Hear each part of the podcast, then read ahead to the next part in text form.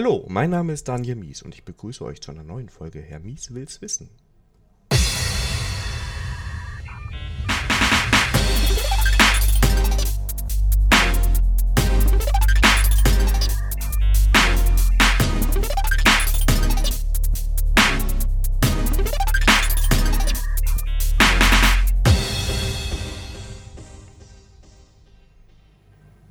Heute mit dem Benjamin zum Thema Chaos Engineering. Hallo Benjamin. Hallo, guten Tag. Ist heute für dich, glaube ich, der erste Podcast, den du aufnimmst. Oh ja, das ist mein erster Podcast, genau. Und es ist der erste Podcast, wo der Jingle gehört wurde vom Hörer, äh, vom, vom, vom Gast. Mhm. Habe ich bis jetzt immer reingeschnitten und heute mit neuer Software hier im Einsatz. Ich hoffe, es klappt oh, alles. Oh. Premiere.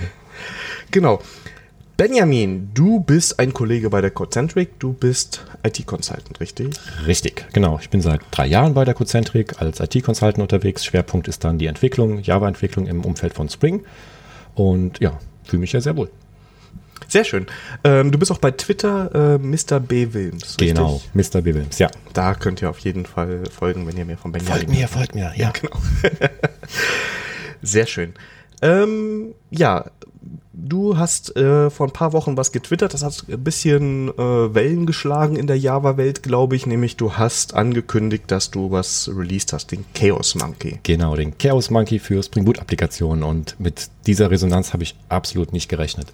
Also es ist halt ein kleines Projekt, was ich schon seit ein paar Jahren habe, was ich immer wieder benutzt habe in Talks oder in, ähm, in Demos oder in Workshops, die ich halt gehalten habe und ja, da habe ich mich halt mal entschieden, am 13. April das Ding ähm, zu veröffentlichen, einfach nur per Twitter und es hat echt krasse Wellen geschlagen, hätte ich nicht mit gerechnet. Ja, ich, also ich war auch äh, beeindruckt als äh, Follower. Also ist ja natürlich so, Kollegen, da retweetet man sich schnell und dann guckt man so ein bisschen, oh, ist ja cool. Und dann habe ich dann selber gemerkt, dass das ein Thema ist, obwohl ich mich in der Spring-Welt so ein bisschen auskenne oder auch in der Entwicklungswelt, von dem ich nur so ein bisschen, ich habe aus dem Netflix-Kontext gehört, habe, das war mhm. dieses Thema Chaos Engineering, was quasi die Grundlage für deine Anwendung ist. Also wir sprechen nachher auch nochmal über den Chaos Monkey, aber genau. ich glaube, wir fangen mal mit Chaos Engineering an. Mhm. Ähm, ja, das hat irgendwas mit Netflix zu tun, so viel weiß ich, aber was genau ist Chaos Engineering eigentlich? Also Chaos Engineering ähm, verfolgt halt das Ziel, dass ich ähm, meine verteilte Anwendung, dass ich da besser einschätzen kann, wie verhält sie sich in Grenzsituationen. Und man möchte halt nicht, dass ähm, einem Freitagabend um 17 Uhr irgendwelche äh, Tickets äh, um die Ohren fliegen, weil da irgendeine Anwendung ausfällt oder auf einmal das ganze System herunterfährt. Das sollte man nach Möglichkeit halt schon im Vorfeld im Griff haben. Und da setzt Chaos Engineering auch an, dass man wirklich gezielt Problemsituationen simuliert, herbeiführt und guckt, wie verhält sich meine gesamte Applikation. Das ist zum Beispiel ein Ansatz. Ein anderer wäre aber auch, dass man sagt, ich habe mir irgendein ein verteiltes Datenbanksystem eingekauft oder ich setze jetzt auf Cassandra zum Beispiel oder auf Couchbase oder MongoDB, die ja gerne mal Daten verliert.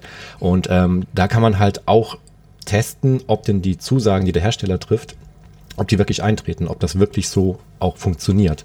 Und ähm, das ist halt auch so ein Ansatz vom Chaos Engineering. Okay, das heißt also, ich kann mir so, so, so einen Teil meiner Anwendung raussuchen und da kann ich da Feuerregen drauf runterprasseln lassen, so ungefähr. Genau, das Wichtige ist ein Teil, nicht die gesamte Anwendung. Also wirklich klein anfangen, in kleinen Steps. Such dir eine Komponente am Anfang raus, ähm, wo du sagst, okay, die hat jetzt nicht so einen großen ähm, ähm, Radius, dass da andere Konsumenten auch nachher von betroffen sind, sondern ich teste jetzt erstmal mit meinen Experimenten, wie verhält sich der Rest außenrum bei so einer kleinen Komponente. Okay, also es, ist, es schreit für mich nach Microservices. Ich habe irgendwie ja. einen kleinen Service, der irgendwie ein REST-Interface für irgendwas anbietet und da kann ich sagen, mal schauen, was passiert mhm. im großen Bild dann, wenn genau. ich an dieser kleinen Schraube Dinge kaputt mache. Genau. Es muss nicht unbedingt ein Microservice sein, es kann auch eine, eine zentrale Komponente sein, wie zum Beispiel ein DNS-Server oder ein, ein Mail-Server oder irgendein Filesystem oder ein, ein Samba-Share, was auch immer, wo du halt auch guckst, wie verhält sich dann alles, was diese Komponente ähm, halt konsumiert. Okay, äh, habe ich glaube ich verstanden. Wenn man auf äh, Principles of Chaos.org geht, das ist glaube ich eine Webseite, die wir auch in den Show Notes packen sollten, ja, auf jeden ähm, Fall. wo das Ganze auch so ein bisschen erklärt wird.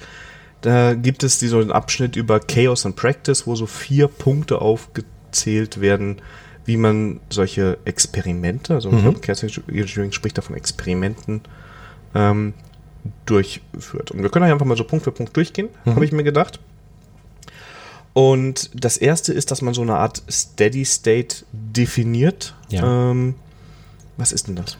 Ein Steady State ist eigentlich nichts anderes als äh, eine oder mehrere Metriken, mit äh, denen du in der Lage bist, deine gesamte Anwendung zu überwachen. Als Beispiel wäre zum Beispiel bei Netflix, die Kernmetrik ist, ähm, wie oft hat jemand auf den Play-Button gedrückt, um den Film abzuspielen und wie oft wurde diese erfolgreich auch gestartet. Das ist so quasi deren Kernmetrik die sie dann auch bei den Experimenten äh, überwachen, auch generell überwachen, aber auch bei den Experimenten, um mal zu sehen, hat das Experiment jetzt Auswirkungen auf meine, auf meine Kunden? Ist nachher die Kundenzufriedenheit äh, sehr, sehr schlecht, weil sie keine Filme mehr gucken können? Ich verliere Kunden. Das ist, wäre so eine, eine Metrik. Bei Amazon könnte man zum Beispiel, oder äh, bei Amazon ist es so, die haben die Metrik, ähm, wie viele Artikel landen erfolgreich im Warenkorb oder wie viele Artikel werden erfolgreich ähm, dann auch wirklich bestellt. Und daran können Sie auch während Ihrer Experimente sehen, wie sich denn jetzt das Kaufverhalten zum Beispiel auswirkt, wenn so ein Experiment läuft. Okay, und das heißt, am Anfang sage ich mal 95% erster Klick Video spielt. Mhm. Das wäre, sagen wir mal, so mein, mein Steady State. Genau. Okay, und dann geht es darum, dass man eine Hypothese aufstellt. Und ja. zwar in einer Control Group und in einer experimentellen Gruppe. Ähm, bevor wir auf die Hypothese kommen, diese zwei Gruppen, was mhm. heißt das? Ähm, wenn du jetzt halt ein Experiment startest, dann äh, nimmst du dir zum Beispiel einen zentralen Service oder mehrere zentrale Services heraus, die du testen möchtest. Und ähm, ja, äh, die hohe Kunst ist es dann, dass man halt ähm, sein System so aufgebaut hat, so kontrollieren kann, dass man sagt, okay, ich möchte jetzt Service A ähm, testen. Das heißt, ungefähr 20 Prozent des Traffics schicke ich jetzt in einen ähm, anderen Bereich. Ähm, das ist der, wo das Experiment stattfindet und dort werde ich dann Fehler injizieren. Das heißt, dort bringe ich irgendwas äh, zum Absturz oder füge Latency hinzu, dass auf einmal die Calls langsamer werden. Und so bin ich in der Lage, halt immer zu Monitoring über Metriken die Control Group ist definiert, der Traffic über den nicht ähm, infizierten Bereich läuft ganz normal. Was passiert jetzt mit dem Traffic oder mit den Calls, die jetzt schief gehen oder zu langsam laufen? Das heißt, man separiert das. Und Latency ist ja sowas, was ich jetzt, sagen wir mal, vielleicht oute ich mich jetzt auch als schlechter Entwickler gar nicht so oft teste. Also mhm. meistens testet man den Timeout vielleicht oder ist gar nicht da. Ja. ja. Und jetzt könnte ich mir vorstellen, gerade wenn ich jetzt über viele verteilte Systeme spreche, dann könnte ich ein Problem bekommen, wenn auf einmal etwas langsam läng länger braucht und mhm. dadurch der ganze Core, ich meine, manchmal hat man ja so Ketten durch mehrere genau. Services, auf einmal zum Timeout führt. Genau. Genau, also das ist quasi, ich, ich, ich schraube an so kleinen Schrauben hinten drum und löse ganz woanders im System. Richtig, das sind diese kaskadierenden aus. Fehler, die dann entstehen und ähm, da musst du auch beim, bei dem Experiment wirklich aufpassen, dass du diesen Blast Radius halt ähm, so wählst, dass das nicht auf einmal zu einem kaskadierenden Fehler führt, der das gesamte System herunterfährt. Das heißt, du musst zu jeder Zeit in der Lage sein, das Experiment sofort zu stoppen und den Normalzustand herzustellen. Es sind viele Schritte für notwendig. Okay, das verstehe ich. Ich glaube, da kommen wir auch später wahrscheinlich beim Chaos Monkey noch mal so ein bisschen mhm. drauf, weil das wird ja wahrscheinlich dann, also bei deiner Anwendung, die du geschrieben hast, ähm, ein Thema sein. Jetzt klingt das alles für mich so, dass ich das in Produktion mache. Ja, nicht am Anfang. Nicht am Anfang. Das heißt, am Anfang ist auch dieser Totalausfall gar nicht so schlimm, weil ich wahrscheinlich am Anfang sagen mhm. kann, okay, ähm, da kann ich allen Traffic umleiten, weil da sind nur die Entwickler oder die Tester oder irgendwelche ja. äh, Performance-Mess-Tools äh, drauf. Okay. Aber du solltest schon einen Ort wählen, der so nah wie möglich an das rankommt, was in Produktion nachher läuft. Also es macht keinen Sinn, wenn du irgendwie eine eine Entwicklerumgebung, irgendeine Stage hast, die überhaupt nicht dem Setup einer Produktion entspricht. Das heißt, deine Experimente, die du dort fährst, haben nicht wirklich eine, eine Aussagekraft, was dann nachher in Produktion passiert. Du musst so nah wie möglich an das Setup von Produktion ran. Und die ganz hohe Kunst ist es dann nachher wirklich zu sagen, ich bin so mutig, ich habe es jetzt alles im Griff, ich habe unzählige Resilience-Pattern angewendet, ich bin mit ähm, ähm, Fail Fast bin ich unterwegs, das heißt, ich reagiere, reagiere schnell auf Fehler, ich habe Fallbacks bereitgestellt, ich habe mir halt immer irgendwie einen Plan B überlegt. Oder ähm, was kann man noch alles implementieren? Man kann halt ähm, mit, mit Load Balancing arbeiten, mit Shared Load arbeiten, dass man halt den Traffic dann auch ähm, dynamisch routet. Wenn du das alles implementiert hast, dir Gedanken darüber gemacht hast und die auch vielleicht Hilfe von irgendwelchen Frameworks wie Resilience4j oder Hystrix oder was es da alles gibt, ähm, wenn du dir diese Hilfe genommen hast, dann ähm, ja, dann solltest du irgendwann auch so weit sein, das in Produktion machen zu können. Kann ich jetzt auch nicht bei mir lokal mal anfangen? Jetzt stelle ich mir vor, ich habe jetzt hier mein, mein Projekt und will erstmal überhaupt sehen, ist das was für mich in der Firma? Mhm. Ähm, Finde ich nicht auch schon, wenn ich jetzt sagen wir mal meine lokalen Microservices bei mir lokal hochfahre und damit anfange, schon die ersten Hinweise, dass, keine Ahnung, was mit Latency drin ist, wenn ich da schon Probleme mhm. habe, dass ich damit umgehen soll? Ja, das kannst du. Da musst du dir aber halt auch wirklich Gedanken machen, wie welche Tools benutze ich dafür? Wie kann ich denn jetzt zum Beispiel, ich habe hier zwei Applikationen, die reden mit einem REST-Call miteinander. Wie simuliere ich denn jetzt auf einmal eine Latency? Wie kriege ich das hin? Weil normalerweise out of the box läuft das so durch. Auf deinem mhm. Rechner ist keine Traffic, da ist äh, nichts los. Das heißt, du musst dir schon im Vorfeld Gedanken machen, wie du das simulieren kannst. Und jetzt komme ich nochmal drauf zurück. Mit Chaos Monkey kann ich das später. Ja. Okay. Ähm, wir waren noch bei dem zweiten Punkt. Also wir haben die beiden äh, Gruppen definiert und dann geht es um diese Hypothese. Mhm. Ähm, was für eine Hypothese stelle ich denn da auf? Eine Hypothese wäre zum Beispiel, dass man sagt, ich habe, ähm, ich gehe davon aus, dass mein Service A ähm, immer noch korrekt arbeitet, beziehungsweise äh, er in den Fallback-Zweig geht, wenn ich eine Latency von einer Sekunde hinzufüge. Das heißt, ich habe zum Beispiel vorher etwas implementiert, ähm, irgendwie überwache ich halt den, den Netzwerk-Call, dass wenn er länger als eine Sekunde geht, er es bitte auf einer anderen Instanz des Service versucht, ob er dann dort eine Antwort kriegt. Und ähm, das wäre halt so etwas, dass man halt diese Hypothese aufstellt, okay, wenn Latency hinzugefügt wird, gehe ich davon aus, dass er in den Fallback geht und ich die Antwort halt nicht in 10 Millisekunden kriege, sondern maximal in einer Sekunde von einem anderen Service, einer anderen Instanz. Okay. Ähm, und dann Punkt 3 ist es, ich führe Variablen ein, die irgendwie mhm. Real-World-Events, also irgendwelche tatsächlich möglichen Ereignissen simulieren. Mhm. Ähm, was für Variablen können das so sein? Latency war jetzt so ein Beispiel. Genau, das wäre zum Beispiel etwas, dass halt man sagt, okay, ich bin halt jetzt mit, mein, mit meinem Setup in der Lage, dass ich ähm, eine Latency hinzufügen kann. Ich kann die variieren. Ich kann sagen, jetzt gebe ich mal 500 Millisekunden drauf, jetzt gebe ich mal drei Sekunden drauf und ich kann das halt während des Experiments variieren und sehe halt, es funktioniert noch alles oder aber ich habe die Erkenntnis, schlecht implementiert, irgendwas vergessen, Experiment stoppen, bitte ähm, fixen und dann nochmal versuchen. Jetzt überlege ich gerade, ich erinnere mich gerade an, an, an alten Arbeitgeber von mir, da hatten wir gerne so Disk.io, äh, also nicht Disk.io-Probleme, sondern eher Platte voll mhm. Probleme.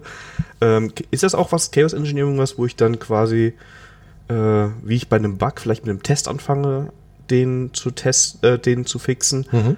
hier auch Chaos Engineering nutzen kann und sagen kann, ich merke, ich habe hier ein Problem, das ist ein häufiges ja. Pattern, was wir entdeckt haben. Ich habe einen Bug dazu oder eine Story, keine Ahnung ähm, dann fange ich jetzt an und mache das über Chaos Engineering? Mhm. Das wäre ein Ansatz. Also beim Chaos Engineering ist es auch so, du bist absolut frei in, in den Mitteln, in den Tools, die du wählst. Das heißt, es geht wirklich um alles. Es geht um die Hardware, die unten drunter läuft. Es geht um Netzwerk. Es geht um Firewall-Regeln. Es geht darum, ähm, zum Beispiel eine Service Discovery, die vielleicht durch Kubernetes, durch äh, Eureka von Netflix oder wie auch immer implementiert ist, all das zu testen. Es ist nicht nur ähm, so dass ich halt in einem Framework mich da befinde und da etwas teste, wie zum Beispiel Spring, sondern dass ich auch wirklich bis runter aufs Blech gehe und sage, da versuche ich mal Tests durchzuführen. Wie zum Beispiel AWS kannst du ja sagen, ich habe jetzt äh, das Problem, dass äh, diese Region irgendwie nicht äh, erreichbar ist, also möchte ich einen Schwenk auf eine andere machen. Das wäre zum Beispiel auch ein Experiment. Okay, also auch jetzt für die, also wir haben heute ein bisschen mehr Java-Kontext, sage ich mal, in dem Podcast, weil du der Experte bist, mhm. aber egal in welchem System und welcher Programmiersprache ich ja. zu Hause bin, ich kann dieses Chaos Engineering, also diese Prinzipien dahinter anwenden. Genau, genau. Das machen auch schon viele, auch ähm, der Jochen Mader, auch ein Kollege von uns, der ist so verrückt und kann halt mit Shell und äh, sonstigen Hilfsmitteln, Shell-Skripten, kann er halt äh, in Linux echt viel kaputt machen. Und das halt simuliert. Er kann es zu jeder Zeit wieder ausschalten. Er ist in der Lage, zum Beispiel einen Package-Drop im Netzwerkverkehr zu machen, um halt zu gucken, okay, da ist jetzt ein Request gekommen, jetzt werden manche Packages gedroppt, mal gucken, was dann jetzt nachher der Service, der aufgerufen wird, damit macht. Kann er mit dem Request überhaupt noch was anfangen, wovon ich mal nicht ausgehe? Und wie reagiert er darauf? Ja, das sind alles so Dinge, wenn ich ganz ehrlich bin. Man ist ja schon stolz, wenn man so an dieses, ach, Datenbank funktioniert nicht oder äh, ich habe einen äh, 500er oder ja. einen 404 reagiert. Aber das ist natürlich dann jetzt schon wirklich ein ganz anderes Level an ähm, Problem. Schritt 4 in diesem Chaos in Practice ist dann, ähm, dass man versucht, diese Hypothese quasi zu widerlegen. Das heißt, der Ansatz ist, dass ich versuche, ähm, zu zeigen, dass ich vielleicht noch nicht so weit bin, dass ich jetzt irgendwas nicht berücksichtigt habe. Wenn ich Packages droppe, dann mhm. fliegt irgendwas hin. Mhm. Und basierend darauf gehe ich dann hin und ähm, ändere was an meiner Anwendung.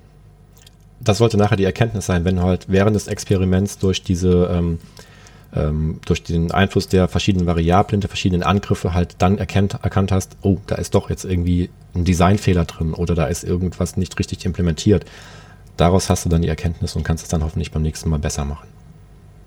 Okay. Ähm, jetzt hast du das ja schon, wie man raushört, schon ein paar Mal gemacht. Mhm. Ähm, was sind denn da so die, so diese typischen Ergebnisse? Also ich kann mir gut vorstellen, dass es so gewisse Pattern gibt, wenn du jetzt damit loslegst in einem neuen Projekt, dass die ersten Sachen immer so die dieselben Dinge sind, die man vergisst. Hast du da so ein paar Beispiele? Das meiste ist wirklich Remote Calls, die, ähm, die halt keine Timeouts definiert haben. Das heißt, äh, das fängt an bei einer JDBC Connection, die dann vielleicht 30 Sekunden wartet, bis sie merkt, nee, die Datenbank ist doch nicht da. Es fängt dann auch an bei, bei irgendwelchen HTTP-Calls oder sonstigen ähm, Remote-Zugriffen, dass da einfach keine Timeouts definiert sind und dass dadurch die Anwendung sich halt aufschaukelt, die Requests laufen auf und der aufrufende Service läuft halt mit den Requesten voll und kann sie aber nicht weiterverarbeiten. Das ist so der Standard, den ich meistens erlebt habe. Ich würde gerne noch einen anderen Punkt beim Chaos Engineering ansprechen und zwar, ähm, es ist eine super Möglichkeit, wie man verdammt schnell all seine Kollegen kennenlernt, obwohl man das vielleicht gar nicht will. Wenn man nämlich die Experimente einfach mal so im dunklen Kämmerchen vorbereitet und mal guckt, was so passiert und man hingeht und sagt, okay, jetzt sorge ich mal dafür, dass der und der Service einfach weg ist und ausfällt und davon weiß aber keiner etwas. Das heißt, es geht nicht nur darum, dass ich irgendwelche äh, Experimente ähm, mir überlege für mich alleine, sondern ich muss wirklich auch alle abholen. Das heißt, ich muss mit den Jungs vom Operations sprechen, ich muss mit anderen Entwicklern sprechen, muss die im Vorfeld schon vielleicht, ähm, also nicht vielleicht, sondern ich sollte sie darauf vorbereiten, ich möchte so etwas machen. Habt ihr denn bei eurer Implementierung das und das berücksichtigt? Habt ihr irgendwelche Resilience-Pattern angewendet? Wie ist die Abhängigkeit? Könnt ihr damit umgehen? Mache ich das nicht, habe ich innerhalb von kürzester Zeit E-Mails und Anrufe und Leute stehen am Schreibtisch, die ich noch nie im Leben gesehen habe und die dann, äh, naja, verständlicherweise etwas Druck machen.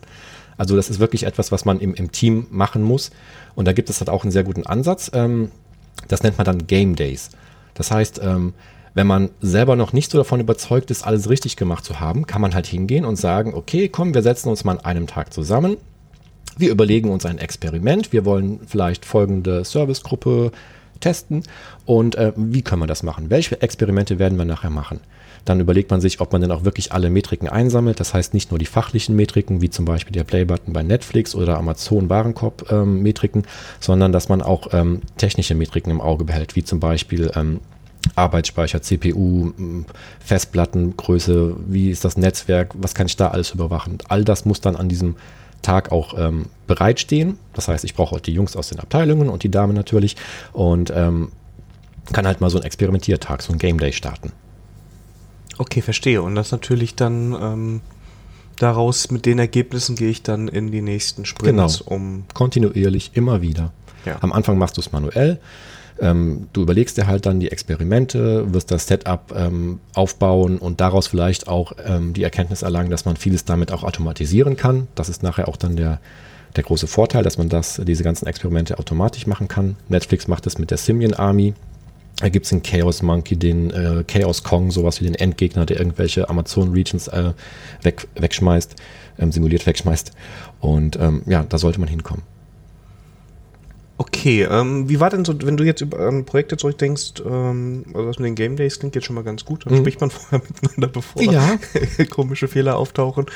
Äh, wie war denn dann so, so die Entwicklung und wie integriere ich das denn jetzt zum Beispiel in Sprints? Ich kenne jetzt zum Beispiel POs, die sagen, das sind ja alles technische Themen, die will ich ja gar nicht ja. so groß in meinen Sprints haben. Also wie schaffst du da Awareness und wie schafft man es, dass die Anwendung da ja, hinkommt. Da hast du schon so die Antwort quasi mitgegeben. Es ist sehr schwer, dieses Bewusstsein zu schaffen. Das ist auch wirklich vielleicht etwas ähm, Kulturelles, dass man halt sagt, ich möchte wirklich etwas kaputt machen. Ich habe nicht nur Lust, irgendwas zu entwickeln, was dann nachher funktioniert, sondern ich will mir Gedanken machen, wie kann ich etwas zerstören. Kleine Kinder machen das ja auch gerne. Sie nehmen ihr Spielzeug auseinander, um zu gucken, wie es funktioniert oder warum es das tut, was es gerade so tut und ähm, so funktioniert. Und genau diesen Ansatz sollte man halt irgendwie versuchen, äh, dieses Bewusstsein zu, zu ähm, erlangen. Das ist nicht einfach, nicht einfach, nein. Ähm, muss ich denn bei diesen Experimenten ähm, immer die Welt wieder neu, das Rad neu erfinden? Oder kann ich da, gibt es da Ressourcen, wo ich mich orientieren kann? Ich denke jetzt gerade speziell, wenn du eben erwähnt hast, ja, ich kann ja auch eine Datenbank zum Beispiel mhm. damit testen. Jetzt stelle ich mir das eher so vor, dass ich das Chaos Engineering dann nutzen würde, um zu gucken, hält die, was sie verspricht. Genau. Gibt es da Ressourcen, ja. was ich da machen kann? Genau, also zum Beispiel bei dem Thema äh, von, von verteilten Datenbanken, Queues oder anderen äh, Systemen wie im Kafka und so weiter. Da gibt es ähm, einen führenden ähm, äh, jungen Herrn, der nennt sich Kyle Kingsbury und der hat eine Tool Suite entwickelt, die nennt sich Jepson. Und Jepson führt halt automatisiert ähm, Tests gegen eine Cassandra, gegen eine Mongo, gegen eine Couchbase durch und überprüft halt, was passiert zum Beispiel, wenn äh, zwei synchrone Writes passieren, die dasselbe Ergebnis schreiben wollen. Wie verhält sich die Datenbank? Was passiert, wenn der, äh, wenn der Read und der Write irgendwie auseinanderlaufen? Also all diese Tests werden damit ähm, automatisiert durchgeführt und die Ergebnisse kann man dann auch sich immer online schön angucken auf der Seite. Und ähm, sehr empfehlenswert sind auch die Talks von ihm, weil er auch ähm, genau dieses Problem anspricht. Ähm, wir nutzen ja in unseren Anwendungen überall irgendwelche APIs. Wir verlassen uns darauf, dass das, was dahinter implementiert ist, auch funktioniert. Und er bringt es bildlich sehr gut auf den Punkt. Er sagt, die API ist immer schön, dieser schöne leuchtende Regenbogen, die Welt ist heil, alles ist toll. Dann gehen wir eine Ebene tiefer und landen irgendwann dann so auf einem Haufen von irgendwelchen Reifen. Uralte Reifen, die keiner mehr braucht, wo keiner mehr weiß, äh, wie sie da hingekommen sind, was sie eigentlich da so zu suchen haben. Und was machen Reifen am liebsten? Sie brennen. Und genau das beschreibt er halt auch wunderbar in seinen Talks. Wie kommt er zu diesem Bild und ähm, kann das auch sehr, sehr gut belegen. Sehr schön. Ähm, es gibt ja noch diese Advanced Principles im Chaos Engineering, richtig? Richtig. Ähm, da gehört zum Beispiel zu, ich springe jetzt schon zum dritten Punkt, dieses in Produktion laufen lassen. Wo Ja. bei mir Nackenhaare gehen nach oben. Nicht nur bei dir. Ja, das kann ich mir vorstellen, weil wenn ich mir jetzt vorstelle, ich wäre Amazon und ich möchte ja jetzt nicht unbedingt, wenn das Experiment schief geht, Umsatzeinbußen haben. Ähm, erstmal die Frage, wie lange dauert denn das, bis man damit mal in Produktion gehen kann, so von deiner Erfahrung her? Das ist schwer zu beantworten, wirklich. Ähm, Also, wie viele Iterationsschritte hattet, hast du vielleicht in den letzten Projekten gehabt? Also ist natürlich schwierig, jede Anwendung zu vergleichen. Ne? Ja, also, hängt sehr von der Anwendung ab und was du da halt vorfindest und ähm, ob du jetzt nachher noch mit AWS zusammenarbeitest oder Azure oder was auch immer. Ähm, es lässt sich nicht wirklich so beziffern, aber wenn du dir, wenn du ein neues System aufbaust und von vornherein ähm, diese ganzen Prinzipien und diese, diese äh, Pattern dir überlegst und die auch umsetzt, dann ist der Weg nicht mehr allzu weit, weil dann kann dein Service damit umgehen. Hast du jetzt aber irgendeine Legacy-Anwendung, die ähm, irgendwelche Abhängigkeiten hat, wo kein Entwickler mehr weiß, wie das überhaupt funktioniert, dann ist es natürlich viel, viel länger und viel, viel anstrengender, dort auch ähm, diesen Stand zu erreichen, dass das einem ähm, Chaos Engineering äh, Experiment auch widerstehen kann. Also es lässt sich jetzt nicht mit Wochen oder Tagen oder Iterationen wirklich beantworten. Okay, ähm, wir können ja sonst die anderen Punkte mal gerade so durchgehen. Ja, vielleicht kannst du ja noch ein bisschen was dazu erzählen. Das erste war dieses ähm, eine, eine Hypothese aufstellen über diesen Steady State. Ähm, was ist damit gemeint? Also die Hypothese soll halt ähm, das Experiment beschreiben, dass ich halt davon ausgehe, dass wenn der Service ausfällt, alle anderen Services weiter funktionieren, weiter normal antworten und das System halt genau damit umgehen kann. Ähm, wichtig ist auch, wenn ich so eine Hypothese aufgestellt habe und ich kann mir schon im Vorfeld selbst beantworten, das wird nicht funktionieren, dann mach kein Experiment, lass es. Das, also da, da hast du keine Erkenntnis. Dann geh direkt hin und versuch das, äh, den Fehler zu beheben, guck dir das Design der Applikation an und ähm, entscheide dann, ob du das wirklich machen möchtest. Und was du auch nicht machen solltest, ist, wenn du halt zum Beispiel ein System hast, wo du bereits schon Probleme erkannt hast, dass dich irgendwelche Issues erreicht haben oder du irgendwelche Tickets haben, äh, hast, die schon Fehler beschreiben. Fixe diese Fehler, bevor dein Experiment startest. Kann ich das nicht trotzdem so ein bisschen äh, test-driven quasi machen? Ich weiß ja auch, wenn ich test-driven was entwickle, Mhm. ähm, dass meine Anwendung mit gewissen Dingen noch nicht umgehen kann, weil am Anfang habe ich eine leere Methode. Mhm.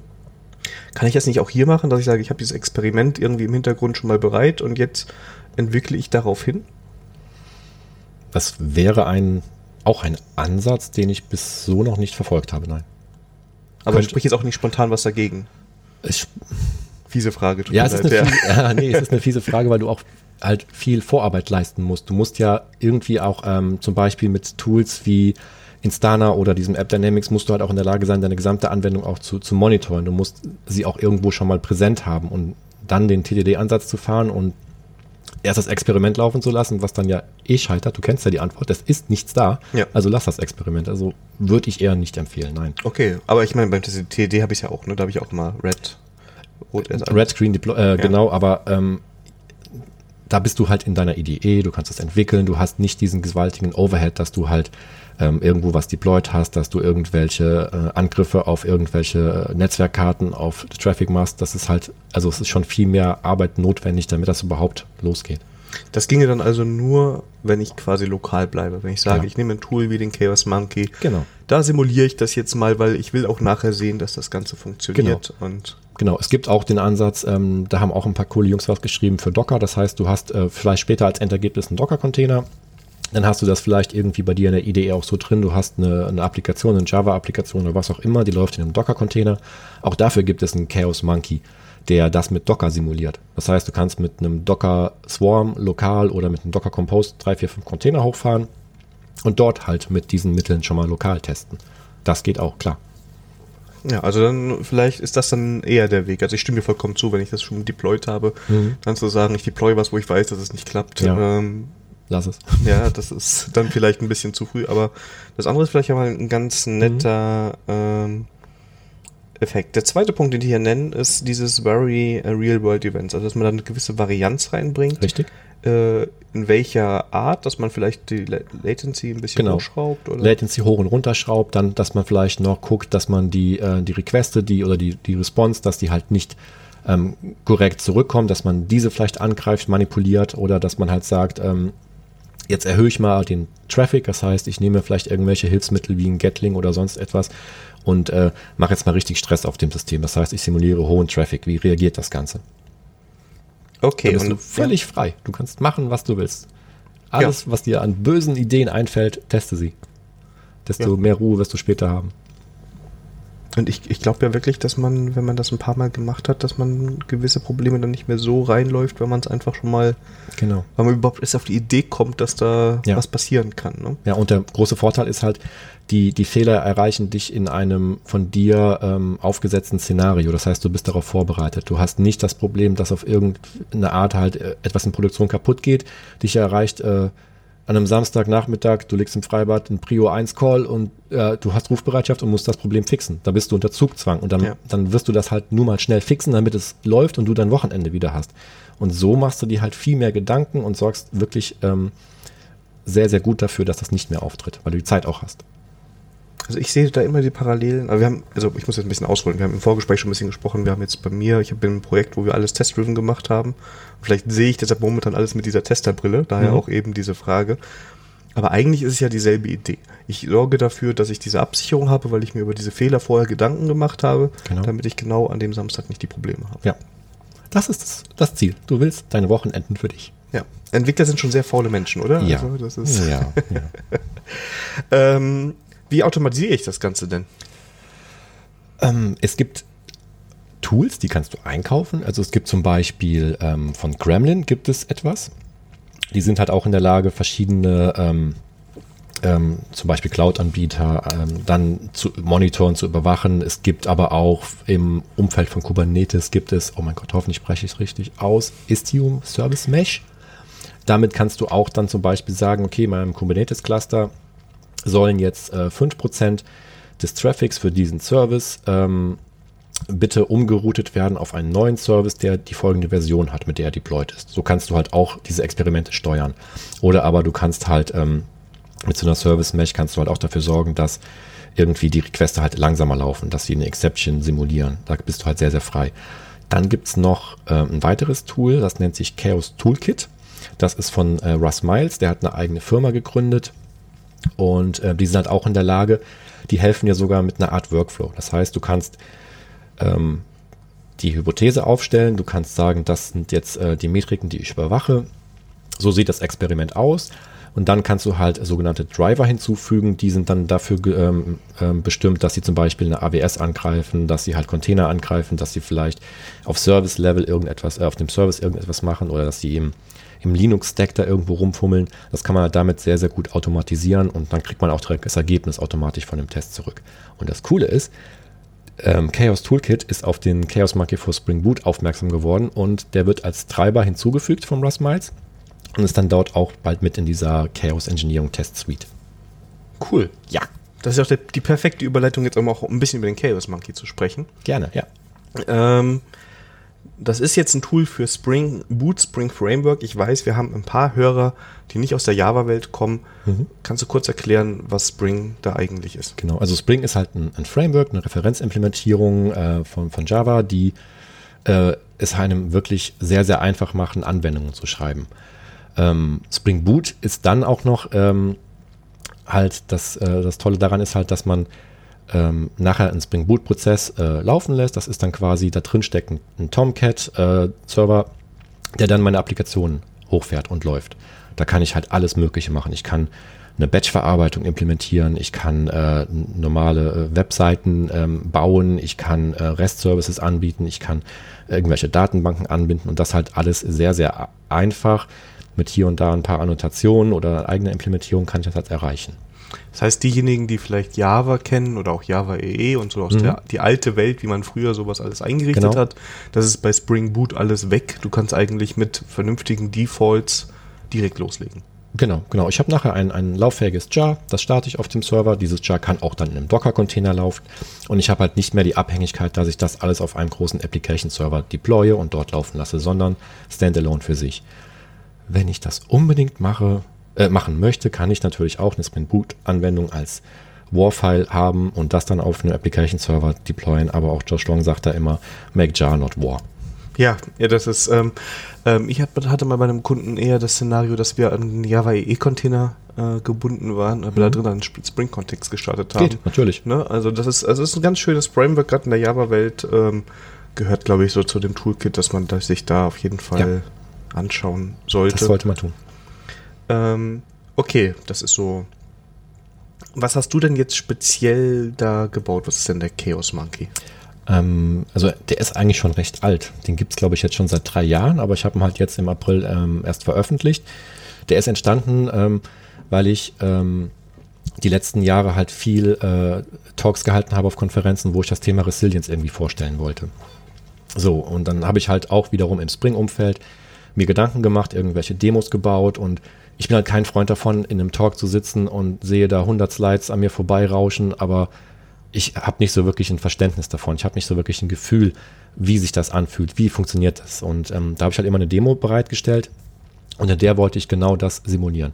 Das heißt, die Demos hatten dann zum Beispiel drei, vier, fünf Spring Boot Applikationen, die liefen im Docker-Container, wurden hochgefahren und haben sich irgendwie miteinander unterhalten. Darin habe ich dann zum Beispiel Hystrix eingesetzt, um mich halt abzusichern. Wenn ich Remote Calls mache, möchte ich halt schnell auf Fehler reagieren. Ich möchte nicht, dass sie irgendwie äh, meine gesamte Anwendung äh, herunterreißen, sondern ähm, dass halt auch alles kontrolliert ist.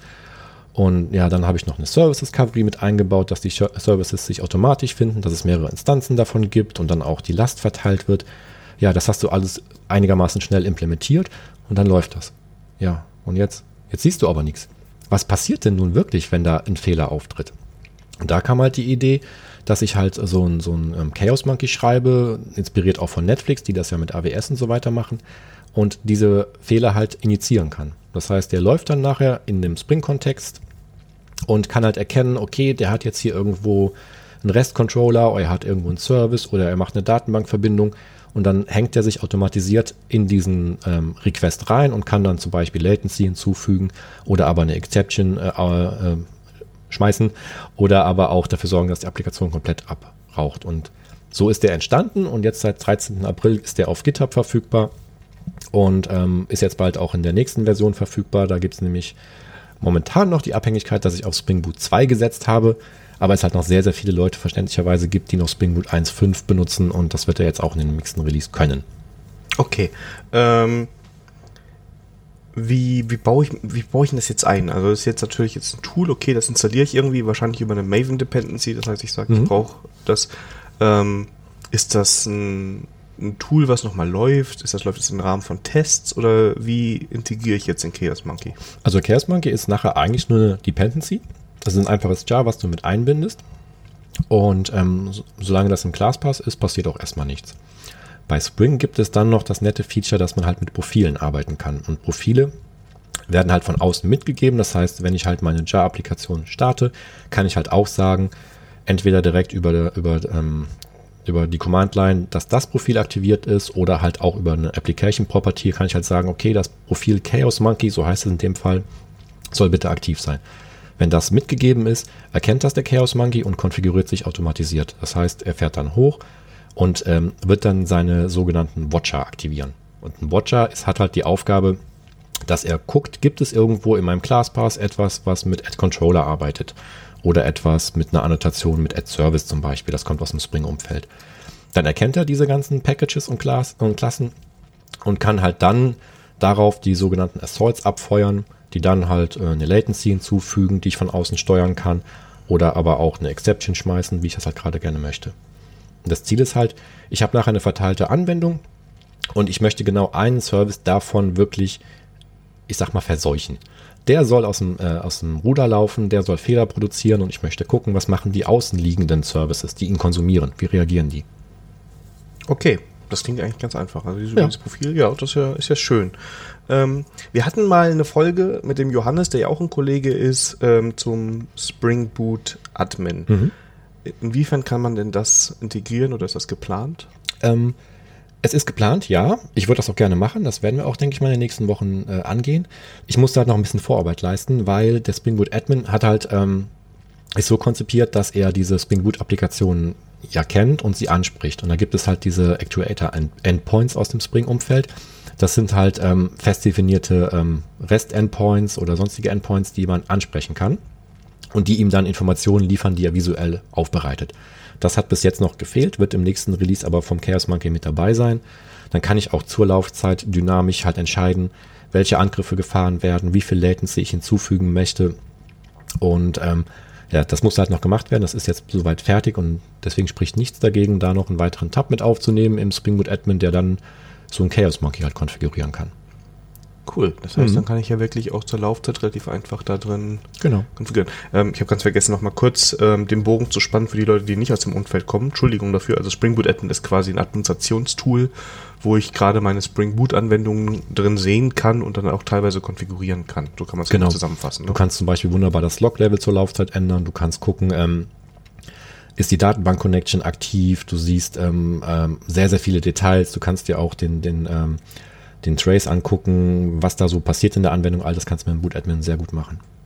Ja, sehr schönes Tool. Wie gesagt, die Folge ähm, und den Spring Boot Admin, die verlinken wir auch. Ähm, hast du zum Thema Chaos Engineering noch Empfehlungen, wenn da jemand jetzt ähm, mehr einsteigen möchte, was man sich mal angucken kann, mhm. was da ganz gut ist? Also das Wichtigste ist natürlich der Einstieg bei äh, Principles of Chaos. Das ist halt die Seite, die wir auch nachher verlinken werden.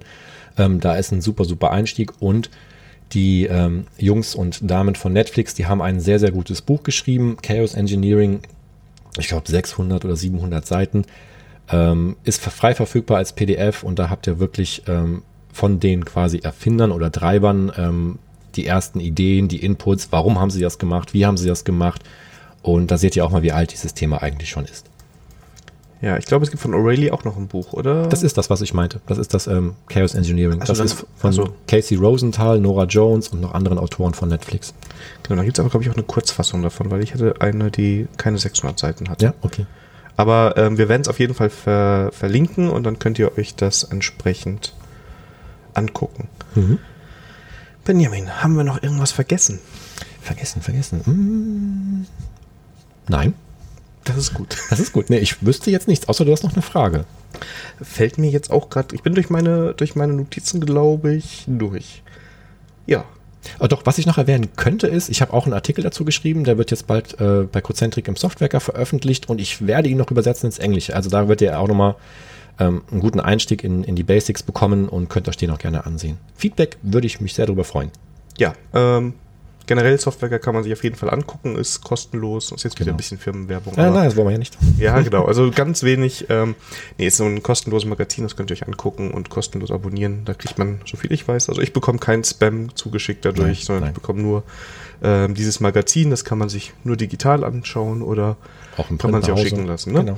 Ähm, das war die Werbeeinblendung, die kurze. ja, ähm, dann war das schon wieder ähm, eine Aufnahme. Ging schnell rum. Ging echt schnell, ja. Ja, und ich glaube, wir einiges Backend. Ähm, die Aufnahme ist vom 4.5. Äh, für die, die das interessiert. Und ähm, wenn ihr dem Podcast folgen wollt, könnt ihr das unter Hermies bei Twitter. Dem Benjamin folgt ja äh, Mr. B. Wilms. Ähm, ja. Die nächste Folge kommt wieder in zwei Wochen. Ich habe noch keine Ahnung zu welchem Thema, aber das wird sich sicherlich ergeben. Ja, Benjamin, ich danke dir für deine Zeit. Vielen Dank, dass du da warst. Vielen Dank für die Einladung. Es war ja. mein erster Podcast. Wow. Ja, hast du super gemacht. Sehr, Sehr schön. schön. Ähm, Und euch Hörern danke ich für die Zeit, die ihr zugehört habt und wünsche euch noch eine schöne Zeit. Dankeschön. Tschüss. Ciao.